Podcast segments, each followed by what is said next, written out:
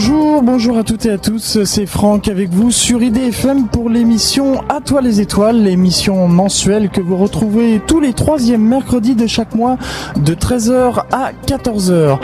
Pour cette deuxième émission, nous allons parler aujourd'hui de la mission Cassini-Huygens. Euh, cette mission est la première mission spatiale consacrée à l'exploration de Saturne et de son satellite Titan. Le 14 janvier dernier, c'est-à-dire vendredi, euh, la sonde Huygens pénétrait dans l'atmosphère de Titan. Pour en parler plus en détail avec nous, je reçois Franco Bonassina, qui est le porte-parole de l'ESA. Monsieur Bonassina, bonjour. Bonjour à vous. Bonjour. Alors, euh, nous allons commencer. Donc, est-ce que vous pouvez tout d'abord nous parler plus en détail de cette mission Cassini-Huygens tout à fait. Donc d'abord, il faut dire, euh, comme vous l'avez évoqué, c'est une c'est une grande réussite pour l'Europe, pour l'Agence spatiale européenne. Ce n'est fait la première fois qui euh, nous découvrons euh, un autre monde. Donc, par le passé, c'était les soviétiques qui nous avaient amené les premières images euh, prises depuis la surface de la Lune et de Vénus. Les amis américains nous avaient permis de voir les premières images d'un paysage martien. Et aujourd'hui, c'est autour de l'Europe, bon, associé aux États-Unis, parce que c'était en effet une mission conjointe avec la NASA qui nous a amené sur jusqu'à Saturne avec le navire mère Cassini. C'est, c'est quand même grâce à l'Europe qu'on a reçu de euh, cartes postales euh, d'un autre monde qui, qui se dévoile petit à petit. La mission, en effet, a démarré il y a sept ans. Et donc, on avait été lancé sur euh, un lanceur américain, un Atlas Centaur, et on avait donc fait du, du stop, si vous voulez, accroché notre sonde européenne Huygens, c'était accroché à euh, Cassini. Et on est arrivé euh, après sept ans, on n'y arrive pas en direct à cette distance-là. Il a fallu faire euh, plusieurs fois le tour des différentes planètes pour recevoir des impulsions, et accélérer, avoir de l'énergie pour aller encore plus loin. Finalement, c'était le 1er juillet, juillet cette année.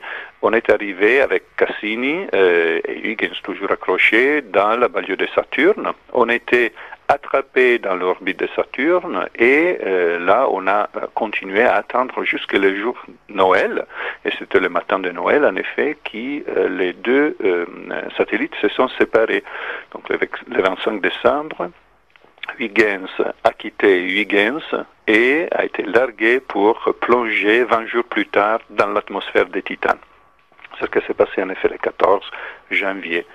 Et donc, on ne revient pas encore. On est tous émus et très, les scientifiques en particulier sont euh, très très contents des résultats qu'ils commencent à recevoir. Alors d'autant plus qu'il y a eu des prouesses quand même, puisque la, la sonde, une fois posée euh, sur le, le, sol de Titan, devait fonctionner normalement 2 minutes 30 et a fonctionné plus de 30 minutes. Euh, oui, vous avez raison. Donc le, le, le but principal de la mission était d'ailleurs de descendre dans l'atmosphère.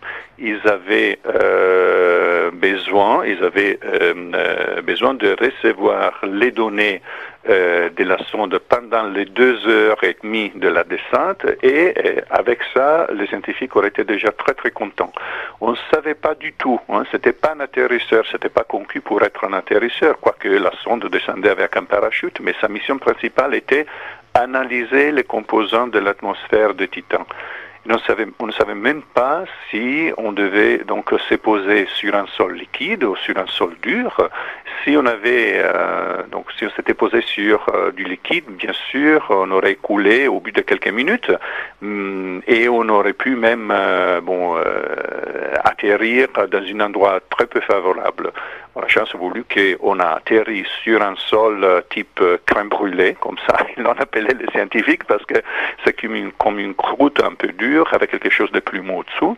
Et donc la sonde a pu travailler encore des heures et des heures. Finalement, avec les radiotélescopes sur Terre, on a, euh, vérifié, on a, pu dire que la sonde a marché au-delà de 5 heures même. Donc, euh, malheureusement, euh, donc deux heures plus tard, l'arrivée sur, sur la surface, Cassini, qui était le navire-mère qui restait vers Saturne et relayait les données sur Terre, passait au-delà de l'horizon, donc il, n'a, il ne pouvait plus voir ni Huygens ni Titan. Donc Titan, après 5 heures de travail, plus 2 heures de descente, 7 heures, disons, est morte. Les batteries se sont épuisées et il reste sur Titan pour la postérité.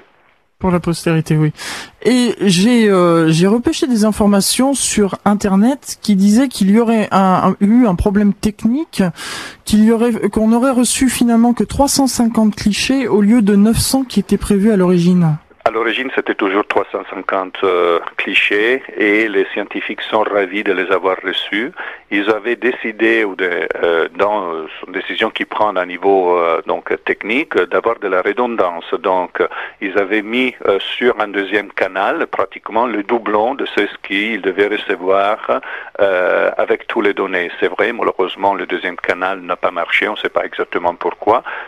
Mais mais tous les données de base sont euh, venues sur Terre. Donc les scientifiques ont 100% de réussite de leur mission. Encore mieux, euh, le fait d'avoir pu euh, récupérer et voir la sonde déjà avec les radiotélescopes à terre, euh, déjà depuis 11h30 du matin, on était, le, jour que le 14, on était très content parce qu'on savait déjà que la sonde était vivante, elle était en train de, de travailler. Donc Huygens était en train de descendre et c'est grâce à cette observation de radiotélescope qu'on peut récupérer une toute petite partie des données qui nous manquent à cause du fait que le canal A n'a pas marché. Mais encore une fois, c'est un succès euh, euh, très très fort. Les scientifiques sont hyper contents. Ils ont tout ce qu'il faut pour travailler des années, des années, des années.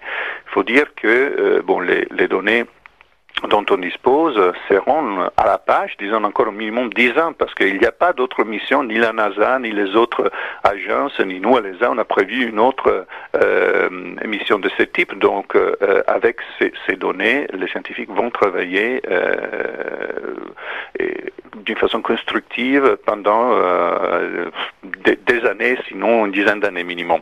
Mhm. Et alors, on, on, dit aussi, enfin, y a, vous savez, sur Internet, on trouve beaucoup d'informations. Euh, il a été dit aussi qu'il y aurait eu un, un micro, qu'il y avait un micro sur la, la sonde qui aurait enregistré le bruit de la descente? Tout à fait. Vous pouvez regarder sur notre site web www.esa.int. Vous allez certainement retrouver les deux, pour le moment, morceaux de euh, audio qu'on a mis un morceau, c'est en effet un enregistrement euh, à partir d'un micro qui était monté sur un des instruments de la sonde. Et c'est comme si euh, vous et moi, on s'est baladé avec notre micro-baladeur, on a enregistré les sons en descendant sous les parachutes. C'est un, bruit de fond, si vous voulez, on n'entend pas grand-chose, c'est vraiment le bruit du vent et c'est un monde très très silencieux. Peut-être dans d'autres morceaux, les, morceaux qu'on a mis sur le web, c'est une minute, presque une minute, Peut-être dans d'autres morceaux que les, que les, scientifiques vont nous fournir, on écoutera. Et ça, c'était en effet le but de cette micro. On écoutera de la tonnerre. On ne sait pas parce qu'en principe, on imagine qu'il y a un système atmosphérique avec euh, bon de, la tonnerre et des orages, des choses comme ça. C'est à voir. Le, le scientifique vient de commencer. L'autre morceau de son qui est toujours euh, disponible sur le web. C'est une transformation dans l'audible de, de, quelque chose qu'on ne pourrait pas écouter, c'est les éco-radars. Donc on avait un radar euh, monté sur la sonde qui nous permettait de calculer la distance euh, et donc euh, de voir euh, comment on est en train d'arriver et, de descendre dans l'atmosphère.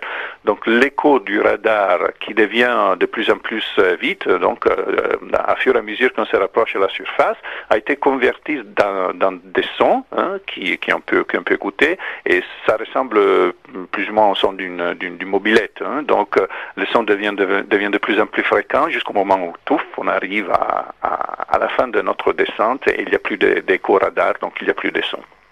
Très bien. Et alors, pour pour terminer, euh, on, on, sait, on dit que Titan euh, ressemble à ce que la, la Terre euh, primitive ressemblait. Est-ce qu'il y aurait Pensez-vous qu'il y aurait possibilité de trouver des traces de vie actuellement sur Titan? Ça, c'est trop, trop, trop tôt pour le dire. C'est encore euh, bon beaucoup de travail à faire euh, de la part de, de, scientifiques. Il faut quand même penser euh, au fait qu'il y a donc euh, une atmosphère euh, de raffinerie de pétrole. Hein. C'est vrai qu'il y a beaucoup d'azote, que c'est le même composant de notre atmosphère, mais il y a beaucoup aussi de, d'hydrocarbures. La température est à moins 180 degrés, donc on s'y attend pas ni à trouver de l'eau liquide. Hein. Et si on a trouvé de l'eau, en effet, comme on l'a trouvé, c'est de l'eau solidifiée. Il y a beaucoup d'autres matériaux. Il n'y aura pas certainement, s'attend pas à trouver de petites tombes vertes peut-être, euh, bon, on ne sait pas, si c'est, comme je vous dis, c'est encore trop tôt, mais en effet, le but de l'analyse, c'était plutôt de euh, voir, apparemment, euh, Titan ressemble aujourd'hui, les composants chimiques sont là, la lumière du soleil est là, peut-être aussi de l'électricité dans la tonnerre et dans l'éclairage est là, pour permettre de déclencher euh, une quelque forme de vie. Mais c'est ce qui en effet s'est passé. Bon, les hypothèses nous disent que c'est ce qui s'est passé sur notre planète il y a 4 milliards d'années. Très bien. Eh bien, Monsieur Franco Bonassina, je vous remercie beaucoup de votre intervention. Merci à vous. Peut-être avez-vous un dernier mot à, dire pour nos auditeurs? Ben, euh, Je dois dire qu'on doit être tous fiers d'être européennes et encore une fois, euh, donc grâce à l'Agence spatiale européenne, on a réussi et grâce au travail de, de, de, des centaines d'hommes et de femmes dans toutes les industries en Europe, on a réussi un prouesse, un prouesse très très très important. Merci beaucoup, Monsieur Bonassina.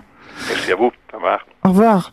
Cette émission continue, bien sûr, à toi les étoiles, jusqu'à 14h avec Franck. On va s'interrompre le temps d'une pause musicale et puis on se retrouve euh, juste après pour parler encore plus en détail de Cassini-Higgins, cette mission euh, de l'ESA et de, des États-Unis.